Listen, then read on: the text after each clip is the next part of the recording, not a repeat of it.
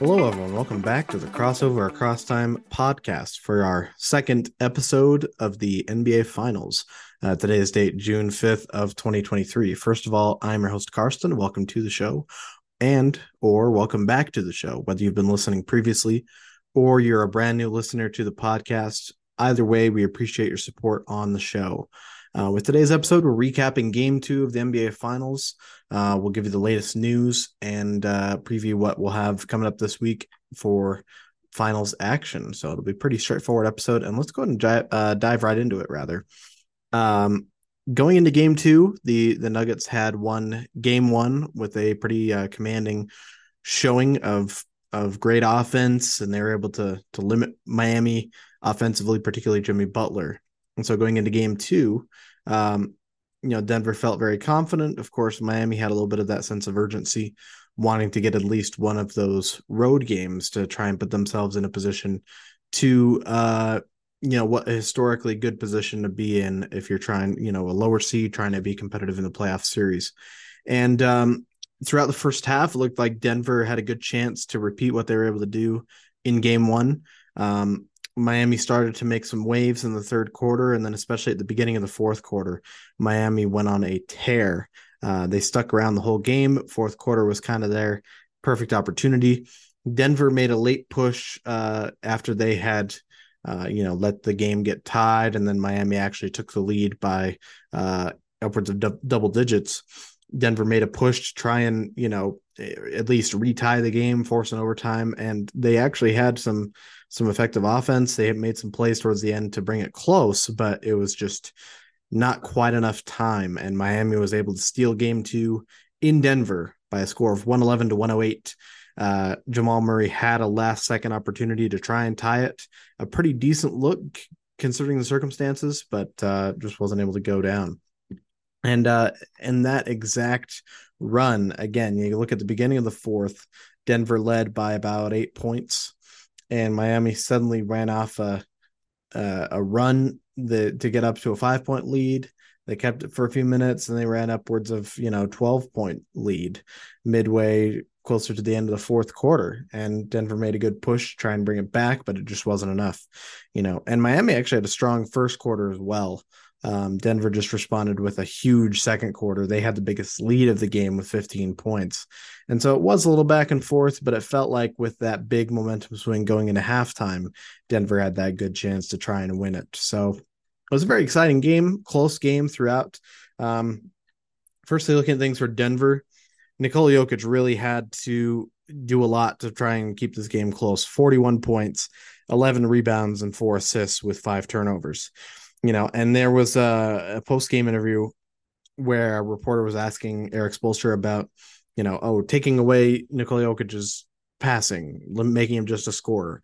And he had a little disagreement with the oversimplification of that. But I think it it's safe to say that um, you know, Denver as a whole didn't quite move the ball maybe the same way they wanted to. Although it should be said that Jamal Murray did have 10 assists on the game. So he kind of you know, played a little more of that traditional point guard role. He had 18 points as well. Not his greatest shooting performance, but he didn't take a ton of shots on the game. You know, Jokic was really the key offensive player, getting a lot of twos inside, getting to the foul line a little bit, you know. So, um, anyways, it just seemed that limiting Jokic's ability to run the whole show uh, for that in that exact way that he did in game one could have been a factor. But I think also, like we talked about with game one, the the Miami pace, they continued to be stellar defensively. Um, Jimmy Butler got a little more involved offensively. They had some uh, well-rounded offense guys that had rough games in game one showed up a little more in game two. They made a lineup change as well. So um, and we'll talk about that in just a moment. But yeah, Jokic was 41 and 11, Jamal Murray 18 points, 10 assists. Outside of those two guys, 12 points from Aaron Gordon. Um, pretty good percentages on what he did shoot. Um, and then 11 points, five rebounds for Bruce Brown. Um, outside of that, only six points for Kentavious Caldwell Pope, five points for Michael Porter Jr. Uh, he had a rough game offensively in particular, so that could have been a factor for Denver as well. Um, but then you look at things for Miami 23 points from Gabe Vincent. He actually led them in scoring. four of six from three point range, 21 points each for both Jimmy Butler and Bam Adebayo. Uh, Jimmy with two of five from three point range. Uh, Adebayo, nine rebounds, four assists, and two blocks. Jimmy Butler, meanwhile, nine assists and four rebounds. Uh, just a little flop of that structure. Gabe Vincent, I think he said he had, uh, I think I said he had two steals. Hopefully, I mentioned that before. Uh, Kevin Love getting the starting nod in place of Caleb Martin. Um, 10 rebounds, two steals, and an assist with six points as well. And then 14 points for Max Strus, four of 10 from three point range, and a couple of key three pointers late. Off the bench, Kyle Lowry, nine points, two of three from three point range. Duncan Robinson, 10 points, two of three from three point range. Overall, they shot nearly 50% from three. Denver shot nearly 40% from three. So that was also a factor as well. The shooting percentages, Miami going a little deeper in the bench, more guys making some shots. The rotation was an issue you know, and that was the thing, uh, you, you, know, for Michael Malone, the Nuggets head coach, that was really his takeaway. Um, and this is actually direct quote from his post-game press conference. Uh, quote, let's talk about effort. This is the NBA finals. We we're talking about effort. That's a huge concern of mine. You guys probably thought I was just making up some storyline after game one when I said we didn't play well. We didn't play well. Tonight, the starting lineup to start the game, it was 10 2 Miami start of the third quarter, they scored 11 points in just over two minutes. We had guys out there that were just whether feeling sorry for themselves for not take, making shots or thinking they can just turn it on or off. This is not the preseason. This is not the regular season. This is the NBA Finals. That to me is really, really perplexing, disappointing.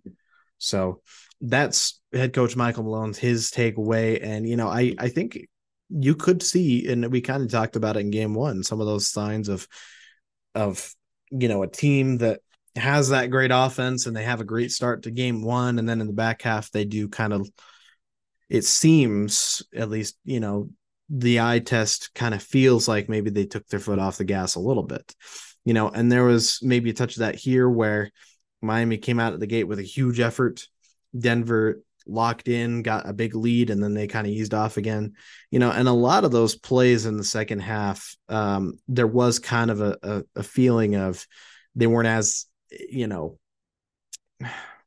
maybe not as motivated. That's not quite the right word, but there wasn't the same tenacity for the rebounding end and the, you know, really focusing on defense. There was a couple of uh, shots in the well, this was actually towards I think the end of the first half, um, or maybe even that first quarter. But there were plays throughout the game where, you know, Miami makes a few quick, simple move passes around, you know, around the perimeter. They find a guy in the corner for a three, and it's just bad rotation. It's slow rotation. It's whatever it is, you know.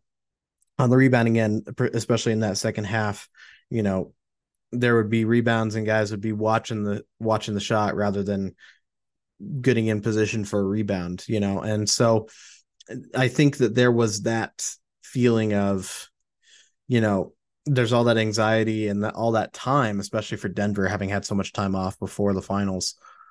That anxiety going into game one, that they were energized, they were ready to to get out and do everything, and they were happy to get that game one victory. And going into game two, you have the continued fan support there's maybe that feeling that there's an, an easing of oh we you know we, we should be good.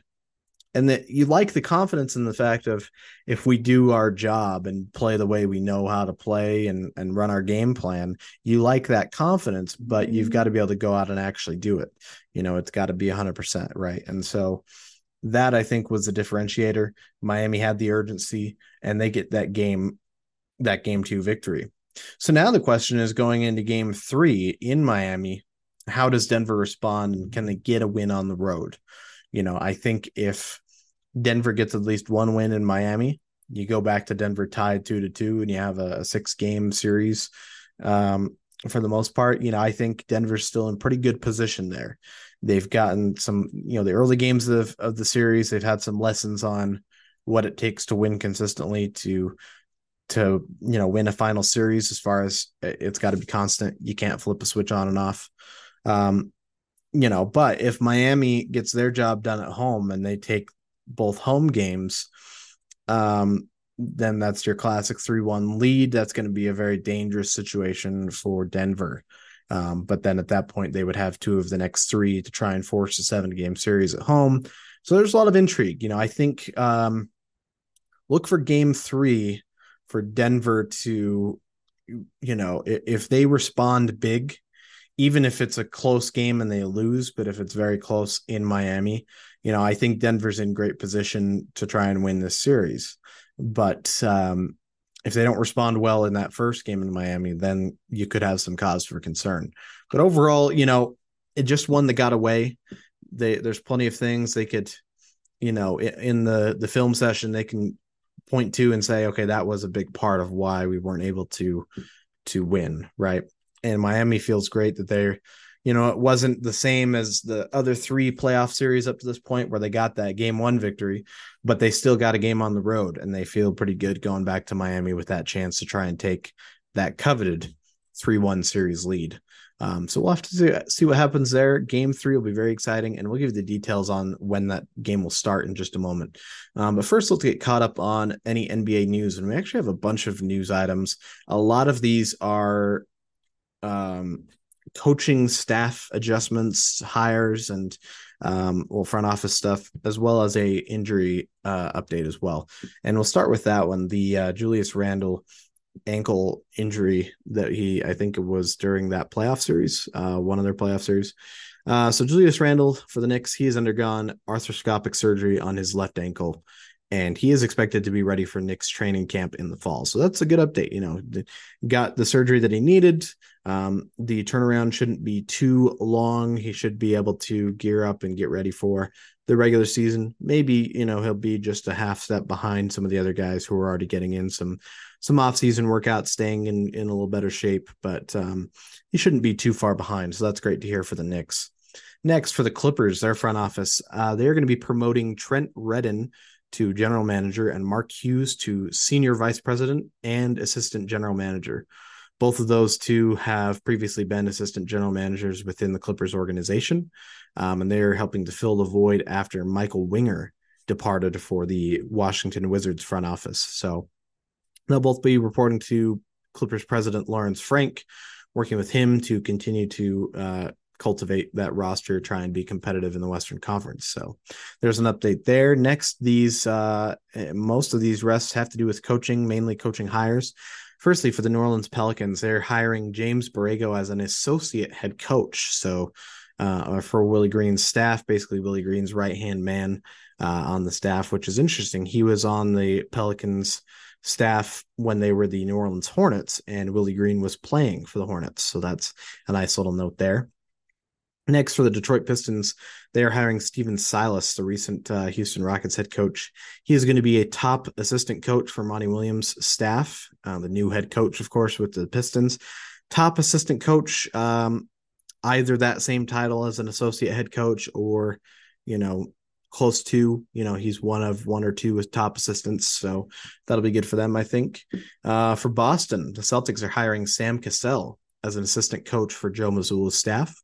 The Brooklyn Nets, they're hiring Kevin Ollie as an assistant coach for Jacque Vaughn's staff. Um, the Phoenix Suns, they'll be hiring David Fizdale as an assistant coach for Frank Vogel's staff. And then finally, the Milwaukee Bucks are hiring Terry Stotts to join Adrian Griffin's staff. Uh, that one, we don't have any details in the exact position. I imagine an assistant coach or maybe an associate head coach, something like that. Um, of course, Terry Stotts recently was the head coach in Portland when they had their best runs with Damian Lillard uh, in recent memory. David Fizdale had been uh, within the Jazz front office structure as an associate or assistant general manager um, or GM. Kevin Ollie had recently been on uh, UConn staff. He'd also been with Overtime Elite. And then Sam Cassell, I haven't seen specifics on where he had been prior to that, but a bunch of new assistant coaches, just guys and teams kind of refinalizing their um, their full coaching staffs. So there's your updates on that. Finally, for the NBA news there in general, the NBA Coaches Association in particular.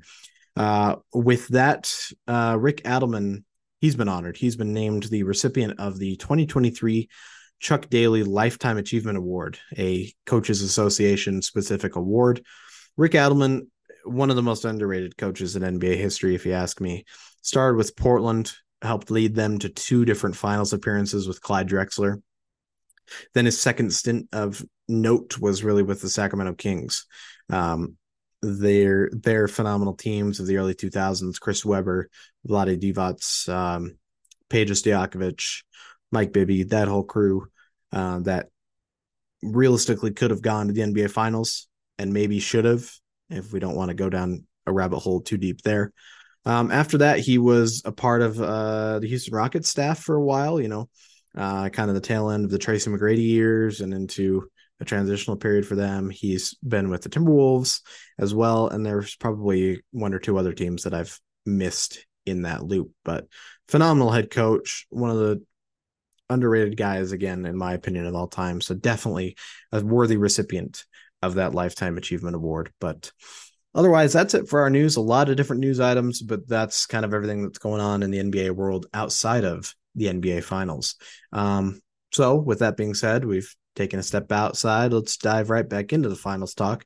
Let's look at the structure or the schedule, rather, for the next uh, week and the times. Just to reiterate what we say every time, the the times that I will give for the start of each of these games are in Eastern Standard Time. So just keep that in mind as you're planning your schedules.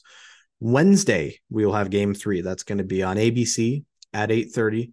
Uh, and it will be the first game in Miami of the series. The eight seed Miami Heat hosting the one seed Denver Nuggets. Game three, again, that's Wednesday night. And then Friday night, um, let me double check here actually. Yeah, Friday night.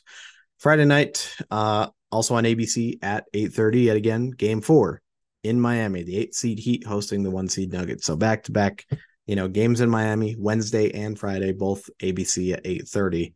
Um, coming out of those games, we should have a pretty clear picture on, you know, a better idea of how this series will kind of go or how it is going.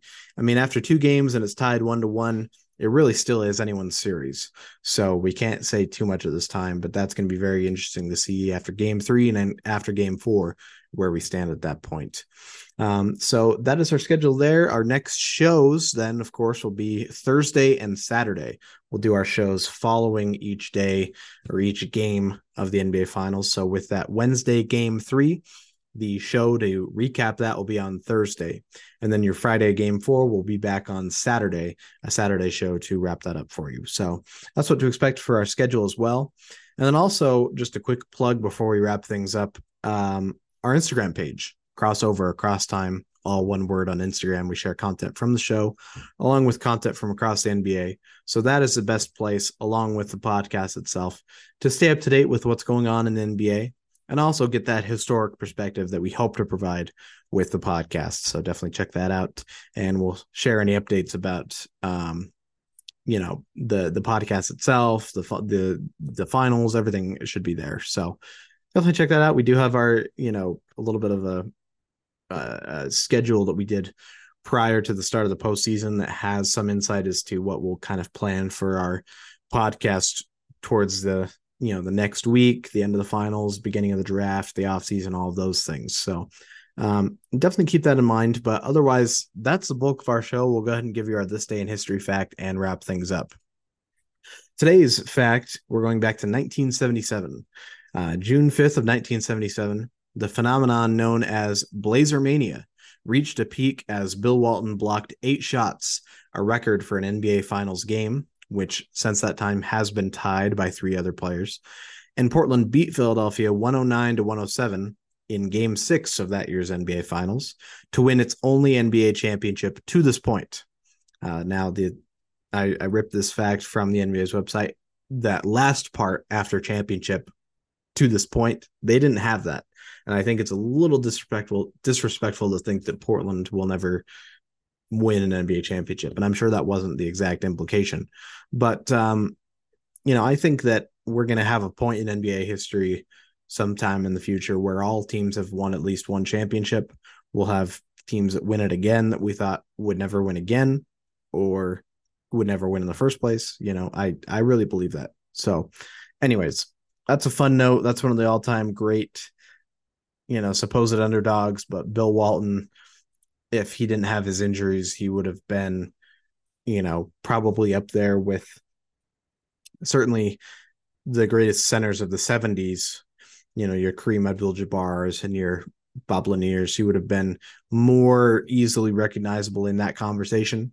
He should and most likely is seen right behind Nikola Jokic as you know that that next up best passing center in NBA history or one of um, great player and a great team. So anytime we could acknowledge what they were able to do that season, certainly worth it. But otherwise, that takes care of everything for our show. Again, we'll be back on Thursday, in which we'll recap Wednesday's game three of the finals, and um, we will have you back on then. Thanks again, and uh, stay tuned.